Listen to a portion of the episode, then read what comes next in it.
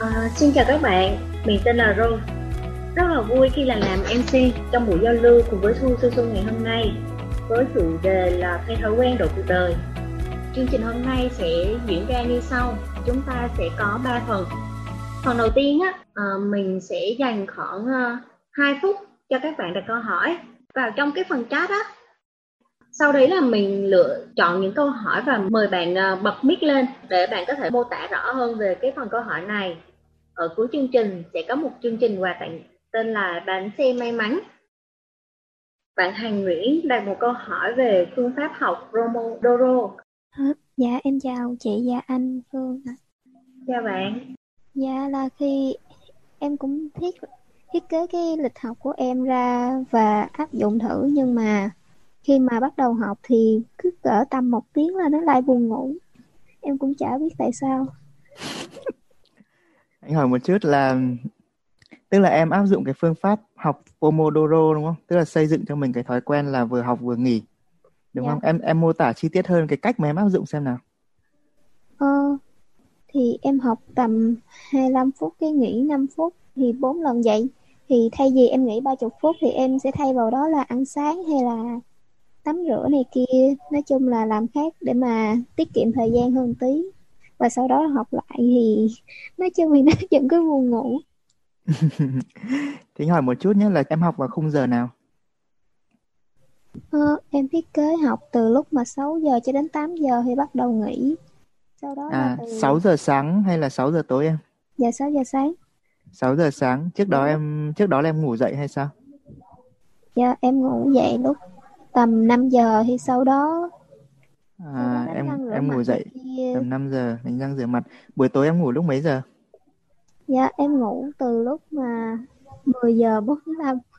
À thế là em là một con người vô cùng là chuẩn mực, ngủ sớm, dậy sớm và sau đó áp dụng Pomodoro việc học và em học vào lúc từ 6 giờ cho đến 8 giờ. Anh hỏi chút em ăn sáng lúc mấy giờ? Dạ lúc 8 giờ anh. Lúc em ăn sáng xong là em học tiếp thì cái phần khúc đó đó thì nó bắt đầu là buồn ngủ. À em đi ăn rồi sau đó em quay lại vào học và em cảm thấy buồn ngủ. Đúng dạ. không? Thì câu trả lời của anh là tất nhiên rồi em. em có biết Việt Nam mình có một câu gọi là gì căng ra bụng trùng ra mắt tức là thông thường ấy sau khi em ăn ấy thì cơ thể lúc đấy cái năng lượng của mình nó sẽ được chuyển hóa vào cái phần dạ dày của mình cho nên là cái năng lượng nó dành lên não nó sẽ ít hơn tất nhiên là lúc đấy em sẽ dễ dàng bị buồn ngủ ở đây em gặp hai thứ thứ nhất người ta ăn xong người ta học tức là ăn học còn em là em học xong rồi em ăn tức là em học xong cơ thể nó mệt lử rồi sau đó em em lại ăn vào và sau đó em lại học tiếp. Thì tất nhiên là nó sẽ vô cùng nó mệt. À, nên là thứ nhất là em chuyển qua là chế độ mình ăn học. Em à, thay đổi một chút 5 giờ sáng em dậy này xong em đánh răng tập thể dục em làm gì đó. Rồi đến 6 à, giờ em có thể em ăn sáng. Rồi sau đó em à, nghỉ ngơi một chút. Rồi tầm khoảng độ 7 giờ gì đó em bắt đầu em áp dụng cái Pomodoro á. Thì anh nghĩ là nó sẽ tốt hơn. Dạ. Rồi em hình dung ra rõ mình phải làm gì chưa? Ừ. Dạ rõ. Bây giờ là mình thấy có bạn Thảo Hoàng, bạn có câu hỏi về học tập thì bạn Thảo Hoàng có đó không ạ? Bạn uh, có thể mở mic lên và trò chuyện trực tiếp với anh Sư Su nhé. À, em ờ, đọc rất là nhiều những cái cái bài đăng ấy, là phải dậy sớm, tức là thời gian dậy dậy sớm thì học bài nó hiệu quả à.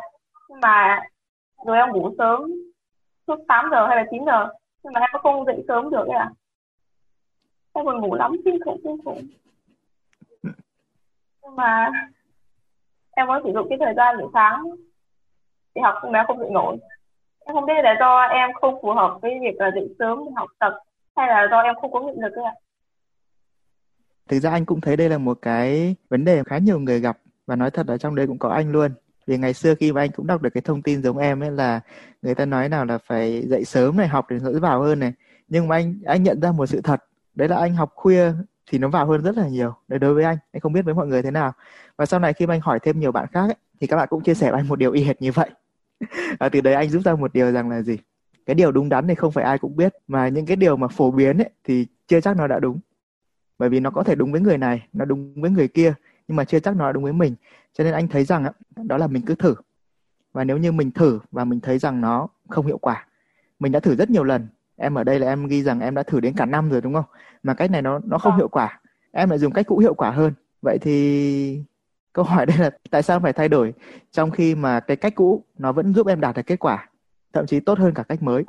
Và nếu em thấy rằng là à em thấy em tỉnh táo hơn là buổi tối ok vậy thì em cứ làm việc vào buổi tối nhưng mà có cái này thì người người ta nói đúng này tức là em không nên thức khuya quá bởi vì theo đông y ấy, thì là cái ờ, buổi tối cái khung giờ từ 11 giờ đêm cho đến 3 giờ sáng ấy là khung giờ đấy là cái cơ thể của mình nó tiến hành lọc máu và nó có những cái hoạt động riêng và nếu như mà em học trong cái khoảng khung giờ từ 11 giờ đêm cho đến khoảng 3 giờ sáng nếu mà học trong cái khung giờ đấy thì về lâu về dài nó rất là có hại cho sức khỏe.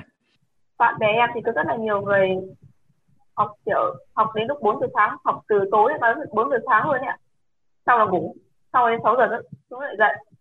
Em chẳng hiểu sao nữa là như thế thế. Ban đầu thì có thể là nó nó không có gì đâu bởi vì là mình còn trẻ. Ờ, anh có đọc một cuốn sách nó là cuốn hướng dẫn sử dụng cơ thể người ấy cuốn đấy rất là hiếm bạn nào mà có cơ hội may mắn đọc được thì rất là hay cái lý do tại sao nhiều người họ khi mà họ thức khuya họ lại cảm thấy rất là khỏe mà đấy là bởi vì khi mình còn trẻ trong cơ thể mỗi người có một cái cục pin ấy, pin dự phòng và cục pin nó rất là khỏe nhưng mà cái pin đấy á nó dùng để làm gì? Nó dùng để khi mà bạn bị ốm hay là bạn bị uh, gặp một cái vấn đề bệnh tật gì đó thì cơ thể nó sẽ sử dụng cái năng lượng từ cái pin đấy cho mình có thể là vượt qua cái bệnh tật. Thì khi mà bạn uh, thức khuya thức quá khuya ấy, thì nó cũng giống như kiểu là nó rơi vào một cái trạng thái nó kích hoạt cái pin đấy lên. Cho nên là đôi khi mình thức khuya thì mình lại cảm thấy mình rất là khỏe là vì như vậy là nó dùng cái cục pin dự phòng. Thì bạn cứ hình dung ấy là bạn dùng hết cái cục pin dự phòng đó rồi. Rồi đến lúc mà bạn đổ bệnh ấy, thì lúc đấy là bạn sẽ ốm một cách khủng khiếp luôn. Cho nên là người ta khuyên à, là bạn không nên thức khuya là nó có lý do của nó. Còn nếu như mà em cảm thấy là em làm việc về khuya mà em hiệu quả ấy, thì đấy lời khuyên của anh là em chỉ làm đến tối đa là đến 11 giờ đêm thôi. Còn sau đó là em nghỉ ngơi em làm một cái gì đó. Còn cái việc mà em muốn học từ 4 giờ sáng đến 6 giờ sáng á nếu mà em ngay lập tức mà em bục một phát như vậy thì nó rất là khó. Em hình dung không? Bởi vì là cơ thể của em mấy chục năm nay là em quen thức khuya rồi. Cho nên là cơ thể nó giống như là một cái một cái đoàn tàu đang chuyển động vô cùng là nhanh. Ngay lập tức mà em muốn phanh đoàn tàu ấy lại tất nhiên nó rất là khó. Cho nên là nếu như em muốn làm như vậy thì em phải làm một cách từ từ. Ví dụ hiện tại em đang dậy lúc mấy giờ sáng? Em dậy lúc 6 giờ. 6 giờ đúng không? Thì ngày mai em thử đặt đồng hồ là em dậy đúng vào 5 giờ 59 phút đi. Thì chắc chắn là dễ hơn đúng không giờ ngày kia em đặt là 5 giờ 58 phút. Rồi ngày kia em đặt 5 giờ 57 phút. Tức là em thay đổi một cách dần dần dần như vậy. Em làm cho cái đoàn tàu của mình nó chậm lại chậm lại chậm lại và em sẽ thức dậy được sớm. Còn cái vấn đề là em có nghị lực hay không á thì em tham gia cái chương trình mà anh có viết ở trên blog ấy mất tập trung và cách trị tận gốc á. em tham gia cái chương trình đó và em à, ngồi rèn luyện cái sự tập trung hàng ngày ấy, thì cái đó nó mới đo được cho em là thực sự em có nghị lực hay không và nó sẽ đồng thời giúp em dần dần rèn luyện cái nghị lực của mình. Nghị lực hay còn gọi là cái sức mạnh ý chí của mình ấy. còn những cái thói quen cái việc xây dựng thói quen này thì đôi khi nó nó không nói lên được là em có nghị lực hay không. Mà đơn giản là mình do mình sai cách thôi mình sai cái chiến thuật thôi. Đó nên em lưu ý cái điều đó. Cảm ơn ạ. Cảm ơn em. À, tiếp đến là bạn Đức Trừng thì bạn có một câu hỏi về hình thành thói quen. Thì bạn Đức Trừng có thể mở mic lên và trao đổi với anh Thu Su Su được không ạ? Mình cũng có đọc sách của Phương ấy về cái ờ, tạo dựng thói quen ấy.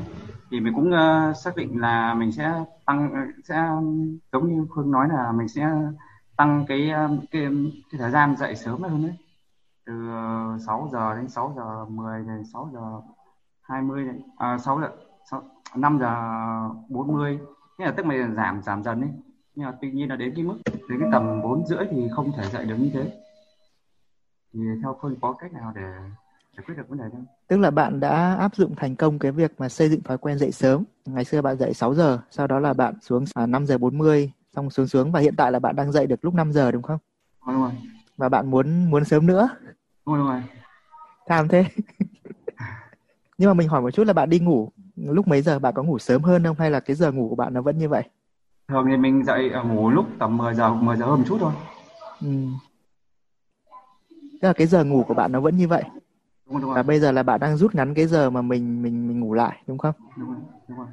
Mình hỏi một chút là khi bạn rút ngắn như vậy thì bạn có thấy lúc mà tỉnh dậy nó có tỉnh táo không? Ờ, nếu mà dậy dậy sớm thì nó tầm 5 giờ vẫn phải tỉnh táo nhưng mà nếu mà dậy sớm nữa thì không thể dậy được dù ừ. chuông thì có thể cơ thể của bạn ấy, nó nó có một cái tới hạn đấy tức là mỗi một cơ thể người thì nó đều có một cái như phương nói nó có, có một cái giờ sinh hoạt ở bên trong á. Nếu mà mình ngủ ít quá thì cái lượng thời gian cái cơ thể dùng để hồi phục thì có thể nó không đủ. Thì khi mà nó phản kháng như vậy á thì bạn có hai cách. Một là bạn cứ kiên trì bạn làm dần dần. Ví dụ bình thường ngày xưa khi bạn bạn tập thức uh, ờ, 6 giờ cho đến 5 giờ là cái khoảng cách mỗi lần bạn thay đổi bạn giảm là khoảng bao nhiêu phút? Thường 15 phút. 15 phút. Thì bây giờ có thể là cái khoảng cái cái khoảng đấy bạn co ngắn nó lại ví dụ như bạn đang dậy 5 giờ rất ok, thì bạn thử xuống 4 giờ 59 đi. Nghe nó hơi buồn cười một chút. Nhưng mà mình mình thử xem sao. Và đây cũng là một cái chiến thuật đó. Bạn cứ thử, bạn co ngắn nó lại. Khi mà cơ thể nó gặp khó, mình không làm được thì đấy là một cái dấu hiệu cho thấy rằng là gì? Một là cơ thể đang phản kháng. Hai là cái cái năng lực, cái bộ não của bạn, cái năng lực dậy sớm nó đang ở cái mức đó thôi. Nếu bạn ép nó xuống thì nó sẽ không làm được nữa. Vậy thì nguyên tắc rất đơn giản là mình phải tiếp tục giảm độ khó xuống mình mình uh, xuôi theo chiều gió một chút đấy nhưng mình chỉnh chỉnh cái buồn của mình một chút thôi mình chỉnh cái buồn một chút thôi thì cuối cùng con thuyền nó vẫn sẽ đi theo cái hướng của mình muốn. Đó bạn hình dung không? Um, cái cái thời gian mà mình điều chỉnh ấy mình có cần một thời gian ví dụ là cách nhau khoảng à, một ngày hai ngày hoặc một tuần chẳng hạn để mình cho mình cái thích nghi không? Hay là mình có thể thay đổi luôn một nào ví dụ ngày hôm nay mình thay đổi một chút này mai lại thay đổi chút này? Vì thông thường những thói quen nhỏ rất là dễ hình thành. Cứ khoảng 2 đến 3 ngày là mình thành công liên tục ấy, thì chúng ta cứ được đà lớn tới thôi thì tăng dần lên. Nhưng mà mình hỏi chút bạn dậy muốn dậy sớm vậy để làm gì ta?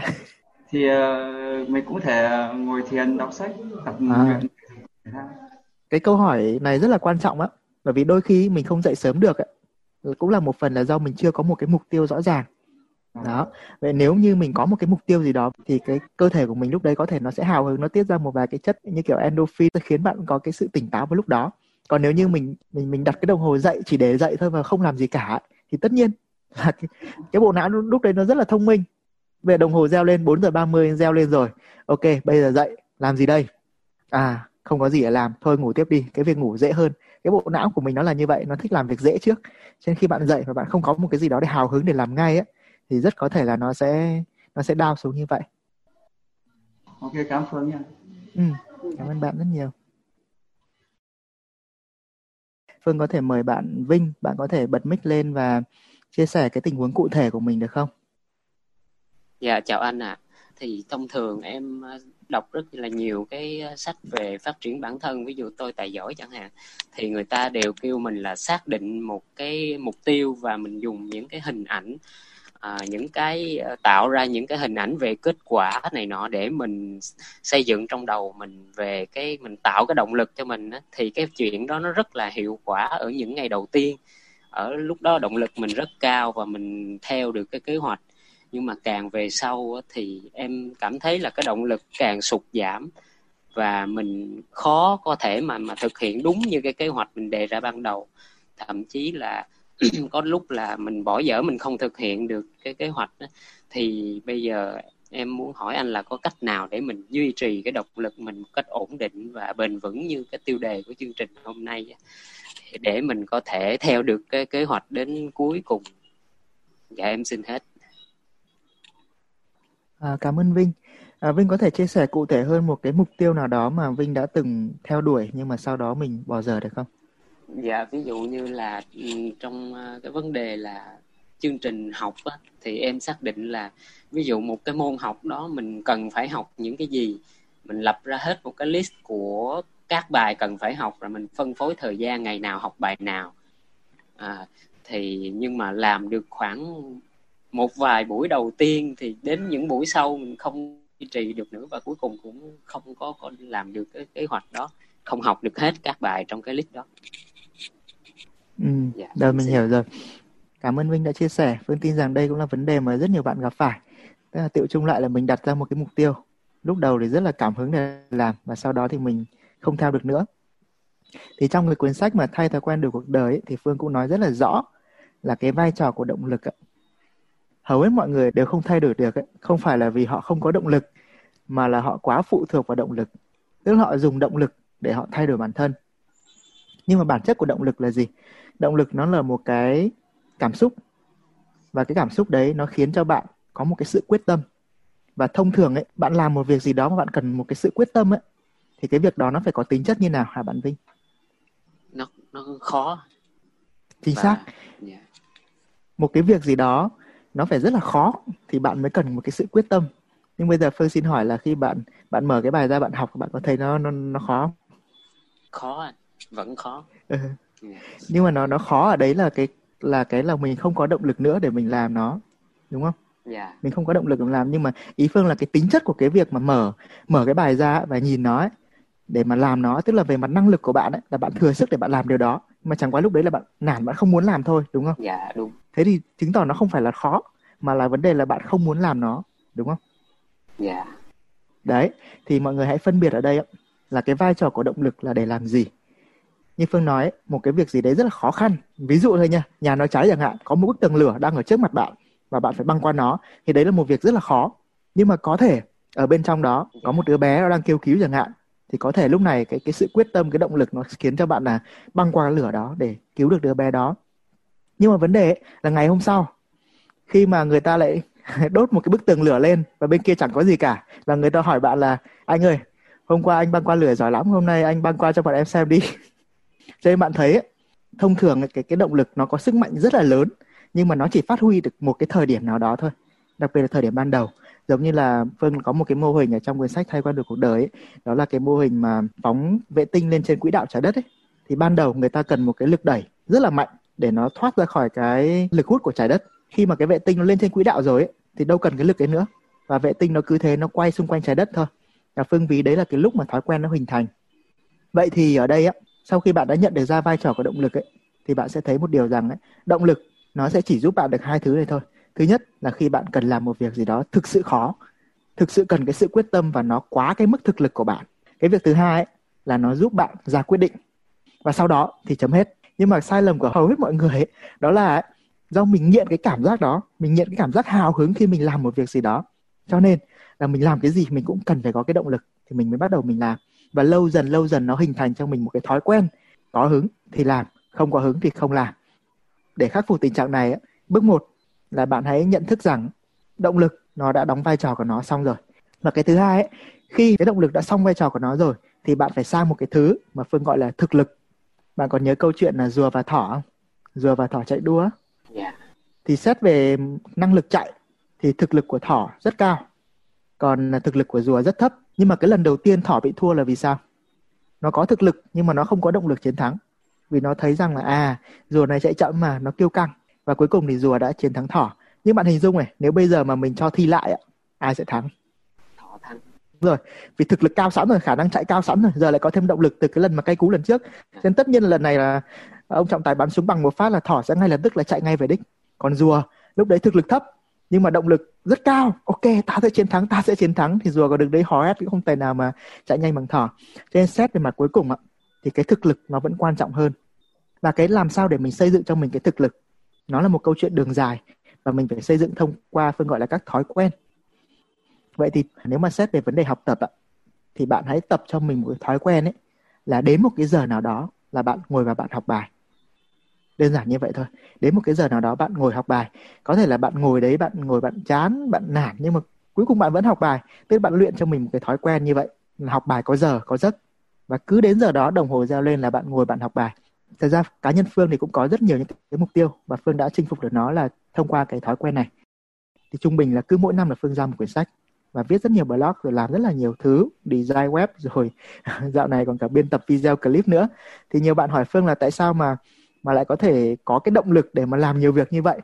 Sự thật ấy là khi làm những việc đó cái động lực của phương không có nhiều. Phương chỉ có một cái nguồn cảm hứng duy nhất thôi là khi mà làm xong được những cái thứ đó thì sẽ đem lại được cái niềm vui cho mọi người. Thì đấy là cái nguồn cảm hứng mà nó cứ duy trì trong mình. Còn cái thứ mà thực sự khiến phương bật dậy mỗi ngày uh, suốt 6 tháng qua là phương biên tập uh, hơn 21 clip mà mỗi một ngày đều phải dành cho nó ít nhất từ 2 đến 3 tiếng. Thì cứ buổi sáng không biết chuyện gì xảy ra phương ngay lập tức phương bật dậy và phương làm cái clip trước tiên đã phương hay gọi vui là buổi sáng xúc miệng bằng cái clip đã. Thì hương phát phát hiện được một điều rằng là gì? Là khi bạn hàng ngày dành thời gian cho nó thì cái việc mà bạn tiến tới mục tiêu ấy lúc đấy cái động lực nó nó không còn quan trọng nữa nó chỉ đóng vai trò ban đầu mà thôi. Đó thì bạn hình dung là việc mình cần phải làm gì chưa? Dạ em hiểu rồi. Ừ tức là tóm lại nếu bạn có một cái mục tiêu gì đó thì thứ nhất là bạn hãy ngồi list ra tất cả những cái thứ nhỏ hơn giúp bạn đạt được mục tiêu đấy và thứ hai là bạn luyện một cái thói quen, đó là ngày nào mình cũng dành thời gian cho mục tiêu đó. Cái điều quan trọng là mình cứ luyện cho mình một cái thói quen ấy, đó là cứ làm, cho dù có cảm hứng hay không. Vì cái vấn đề ở đây là gì? Chúng ta đặt ra mục tiêu và chúng ta đạt được mục tiêu đó. Chứ vấn đề không phải là chúng ta đặt ra mục tiêu và chúng ta cứ liên tục đi tìm cái cảm hứng và cứ có cảm hứng thì mới làm. Thì cái đó nói thật là nó không bao giờ nó giúp bạn có thể đạt được cái mục tiêu đấy. À, cảm ơn bạn Quyên vì một câu hỏi rất là hay trước giờ thì em cảm thấy rằng đó là cái này là một cái câu hỏi riêng của em thôi. À, em đọc rất là nhiều sách thì em cảm thấy là sách khi mà em đọc quyển thay thói quen của cuộc đời của anh ấy thì cái vấn đề là cái sách của anh rất là rõ. Thì anh có cái cách nào mà à, tạo kiểu vậy giống như là tạo thói quen tạo động lực không anh? Kiểu vậy giống như là lúc nào mình cũng à, à, sáng dậy là mình có một cái thói quen là ờ mình ngày hôm nay mình sẽ phải tạo động lực nào đấy cho bản thân của mình mà vì cái thực sự là khi mà có cái động lực á anh cảm giác mình rất là sung sướng và là sung sức là khi mà để mình làm bất cứ một cái vấn đề nào đấy là em cảm thấy là cái vấn đề mình có động lực một phát mà mình có cả thực lực nữa thì cái việc mà mình giải quyết vấn đề nào đấy cực kỳ nhanh nhanh nhanh nhanh thì anh có phương pháp nào không anh ạ? Ừ. Cảm ơn ờ, bạn Râu, một câu hỏi cũng rất là thú vị. Thì Phương hiểu cái cảm giác đó, vì thực thật là ngày xưa ấy, cái thời mà cách đây hơn 10 năm ấy, cái thời đó thì bạn có thể một số bạn đây biết, cái thời đó là Việt Nam bắt đầu rộ lên một cái cái cái phong trào đó là những cái khóa học gọi là những khóa học động lực thay đổi bản thân mạnh mẽ. Tức là khi mà tham gia xong một cái anh em nhất là yeah yeah mình sẽ quyết tâm thay đổi. Mình và các bạn đặt ra những cái mục tiêu trên trời ạ. Và sau sau mấy hôm sau thì đâu lại vào đấy? Thì Phương là người tham gia khóa học đó và Phương sau đây Phương còn tham gia với vai trò là coaching này rồi sau này cũng là trainer của một trong những khóa học mang tính chất là thúc đẩy và động lực như vậy. Thì à, Phương nhận ra một điều rằng á động lực nó có hai loại nha. Một là nó xuất phát từ lòng tham từ cái sự ích kỷ từ cái tôi cá nhân. Và hai ấy, là nó xuất phát từ cái người ta gọi là cái tâm từ của các bạn mong muốn những cái điều tốt đẹp đến với người khác cái bí quyết để có một cái động lực dài lâu ở đây là bạn hãy cố gắng hướng đến người khác nhiều hơn. Trong quá trình bạn làm thì bạn sẽ có nhiều cái cảm hứng hơn để bạn làm. Còn nếu như bạn chỉ hướng đến cái lợi ích của bản thân mình thôi á, thì nói thật là cái đó nó sẽ không bền. Tóm lại, khi bạn đặt mục tiêu, bạn hãy tìm những lý do nó hướng ra bên ngoài một chút. Mình làm cái điều này để mình giúp mọi người làm được cái điều gì đó. Và lúc đó không cần bạn phải tự tạo động lực nữa. Lúc đấy thì mọi người sẽ giúp bạn ví dụ bạn đặt mục tiêu là à tôi sẽ tạo ra một sản phẩm sẽ giúp được người này người này làm cái này. Thì tất nhiên là trong quá trình bạn làm họ sẽ hỏi bạn này xong chưa? Này hôm nay thế nào rồi? Thì họ sẽ là những người mà gián tiếp tiếp thêm cái động lực cho bạn. Thì bên cạnh đấy thì bạn Dũng cũng có một câu hỏi tương tự. Bạn Dũng có thể mở mic lên và hỏi anh Phu Su Su được không? Alo ạ. Chào anh chị cho em hỏi là làm thế nào để mà tạo được cái hứng thú trong cái việc học ạ em hỏi một chút là em đang cần tạo hứng thú trong việc học môn gì? Chủ chủ yếu là toàn môn toàn hóa sinh đấy. Thì khi mà học những môn đó thì em thấy em gặp cái khó khăn là gì? Khó khăn cụ thể đi. Thực sự mà nói là em cảm thấy là nó không nó tất nó, nó, nó, nó chán rất thật. Sự mà nói là rất dễ bỏ cuộc khi mà gặp một cái vấn đề gì đó mà khiến mình thấy bắt đầu thấy khó khăn hơn ừ rồi anh hiểu rồi. Phương thấy rằng đây là một câu hỏi rất là hay á vì nó gợi cho Phương nhớ lại một cái ý này. Đây cũng là một trong những cái nguyên nhân khiến cho người ta mất động lực. Đó là cái bộ não của chúng ta nếu đau lần sau khỏi làm. Lần trước cho tay vào lửa rồi đau quá. Bây giờ không bao giờ cho tay vào lửa nữa. Cho nên á, là khi mà bạn mất động lực thì có thể nhá bạn đã làm một cái việc gì đó mà nó quá khó so với thực lực của bộ não. Cho nên lần tới khi mà bộ não nó nhìn thấy cái đó là nó bắt đầu nản. Và nếu mà xét vào cái việc học ở đây á thì có thể bạn Dũng bạn nói rằng là khi mà bạn gặp những cái ờ, dạng bài khó thì bạn rất là dễ nản. Cái điều này là điều tất yếu. Nếu như trước đó ấy, bạn liên tục liên tục tiếp xúc bài khó và bạn không giải được một cái bài nào cả thì nó sẽ tạo cho cái bộ não của mình một, một cái cảm giác nản. Thì đấy là điều tất yếu. Có một bí quyết để giúp bạn tạo cho mình cái cảm hứng hứng thú đặc biệt là trong việc học đó là bạn phải khiến cho bộ não của bạn ấy, nó được trải nghiệm cái cảm giác sung sướng khi mà nó giải quyết được một cái vấn đề nào đó trong cái môn học đấy. Cách làm là gì? Đơn giản thôi khi bạn hiểu cái nguyên tắc hoạt động của bộ não nó thích việc dễ trước thì lần tới bạn chỉ việc làm gì thôi. À, thì tất nhiên là làm những cái những cái dạng những cái dạng cơ bản trước chính xác. Bạn hãy bắt đầu từ những dạng cơ bản trước. Thông qua mỗi một lần mà bạn giải được một bài ấy bạn hình dung giống như kiểu một cái đầu máy nó khởi động ấy nó khởi động dần dần nó tăng dần tăng dần tăng dần và cái cảm hứng của mình nó lại nó lại tăng lên. Giống như là bạn thấy các vận động viên Olympic ấy, đi thi mà họ muốn chiến thắng họ phải làm gì đầu tiên? Họ khởi động rất là kỹ. Đó thì trong những cái vấn đề liên quan đến đầu óc cũng như vậy bạn cũng cần phải khởi động bộ não của mình thì đấy là một cách còn một cách thứ hai ạ cách này là cách gián tiếp và bạn có thể rèn nó thành một thói quen đó là phương gọi là luyện não không biết là Phần Dung đã đọc cái bài mà Phương viết về cách uh, luyện não và tính nhẩm nhanh ở trên blog Fususu chưa? À, hình, hình, hình như là chưa. Ừ. Vậy thì sau buổi ngày hôm nay thì bạn có thể bạn Google từ khóa cách tính nhẩm nhanh ấy, bạn sẽ ra cái blog Phương hướng dẫn mọi người cái cách thức để luyện tính nhẩm nhanh. Ví dụ là 99 bình phương ra 9801 chẳng hạn. Thì khi bạn luyện như vậy á, thì bộ não của bạn nó như kiểu được tăng hạng cân ấy và cái thực lực của nó được nâng cao, nó sẽ cảm thấy là phê phê, và nó sẽ bắt đầu là, gọi là, sẵn sàng đối mặt với những cái thử thách lớn hơn. Thì đấy là một cái mẹo để giúp bạn có thể là tạo một cái hứng thú cho mình trong cái việc mà đối mặt với những cái vấn đề khó. Bạn tập cho bộ não của mình có một thói quen xử lý các vấn đề khó khăn. Thì một trong những thói quen đó mà phương tìm được đó là bạn luyện tính nhẩm nó sẽ luyện cho mình một cái thói quen rất là thú vị đó là người bình thường gặp khó là bỏ. Còn bộ não của bạn khi mà bạn đã tôi luyện nó luyện những cái vấn đề khủng khiếp nào là nhớ 512 số pi này nào là luyện bình phương nhẩm này thì gặp một vấn đề thì tất nhiên nó sẽ sẵn sàng nó đối đầu hơn. Đó thì vấn đề ở đây là bạn phải luyện não và nâng cao cái thực lực của mình lên. Em cảm ơn ạ. Thì uh, hiện tại là có bạn Hằng Nguyễn đặt ra một cái câu hỏi bạn Hằng Nguyễn có thể mở mic lên và đặt câu hỏi cho anh Phu Sư Sư được không? Ừ, làm sao luôn giữ được sự tò mò đối với mọi thứ đến tìm hiểu mọi thứ xung quanh chứ không có giống như là kiểu vô cảm với mọi thứ đó anh. À ý em là em tức hiện tại em đang cảm giác là mình như kiểu cả ngày mình hơi chán chán những cái thứ xung quanh đúng không? Dạ. Và mình muốn là thu thu mình lại đúng không? Dạ. À anh anh anh hiểu cái cảm giác đó. Thì giống như một đứa bé em ngày bé khi mà mình mới được sinh ra mình đặt chân đến thế giới này thì mình nhìn mọi thứ với một con mắt nó rất là tò mò và mình muốn thử thứ này mình muốn thử thứ kia thử hết thứ này thứ kia. Nhưng mà lâu dần dần khi mình lớn dần lên á cái cuộc sống nó diễn ra không như ý mình rồi mình bị gọi là cuộc đời đưa đẩy các kiểu. Thì dần dần là cái cái như em nói là cái sự tò mò nó dần dần nó nó mất đi trong mình. Cái cách để mà em uh, gọi là tìm lại được cái con người tò mò bên trong mình ấy thì anh nghĩ là em hãy thử làm những cái thứ mà em chưa bao giờ em làm á. Hoặc những cái thứ mà em nghĩ rằng là ở cái đấy chán lắm. Thì em cứ thử làm nó. Vì khi mà em thử thật sự thì em sẽ thấy là một là nó chán thật thì sau em không làm nữa. Còn hai là đôi khi em thử em sẽ thấy là wow cái này hay thế thế mà mình không biết. Thế mà từ xưa giờ mình chưa mình chưa thử.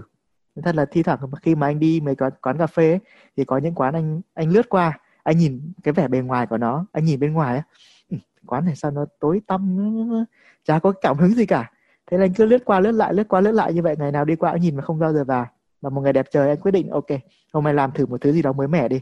Và mình quyết định là bước vào quán đấy thì phát hiện ra wow, cái nhà này thiết kế nở hậu em tức là bên ngoài nhìn nó hẹp, nhưng mà khi em vào bên trong ấy, nó rộng toang và bên trong một không gian vô cùng là đẹp. Và từ đó thì anh anh nghiệm ra đấy. À lần tới mình đừng có, gọi là, nhìn mặt bắt hình dong. Mình cứ thử đi. Mình cứ thử và mình cứ cho phép mình trải nghiệm đi khi mà anh thử một tâm thế như vậy thì gần đây anh đã tìm ra được nhiều cái không gian làm việc nhiều cái quán cà phê mới hơn. Là mình từ trước giờ mình chưa để ý. Nên câu trả lời cho câu hỏi của em là mình cứ trải nghiệm mình cứ thử. Một là thử những thứ mà mình chưa bao giờ thử. Hai là thử những thứ mà mình nghĩ rằng nó chán nên mình không thử. Dạ. Yeah. à, thì bây giờ có một phần rất là hấp dẫn dành cho những cái bạn ở đến cuối chương trình. À, chương trình bánh xe may mắn nơi bạn có thể nhận được một cái món quà kỷ niệm về buổi zoom ngày hôm nay. À, bây giờ mình sẽ gửi một cái form.